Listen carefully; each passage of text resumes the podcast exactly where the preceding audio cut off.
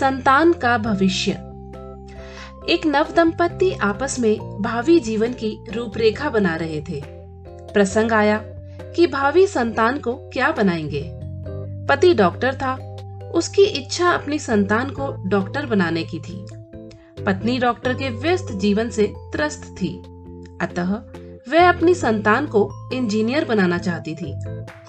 दोनों ने एक दूसरे को अपनी बात समझाई, पर दोनों राज़ी नहीं हुए। अपनी अपनी बात पर अड़ गए। कोई झुकने को तैयार नहीं।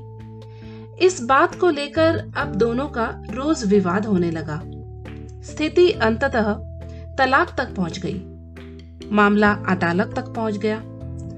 जज ने फैसला सुनाने से पहले उन दोनों से कहा, आप डॉक्टर बनाना चाहते हो, आप इंजीनियर बनाना चाहते हो।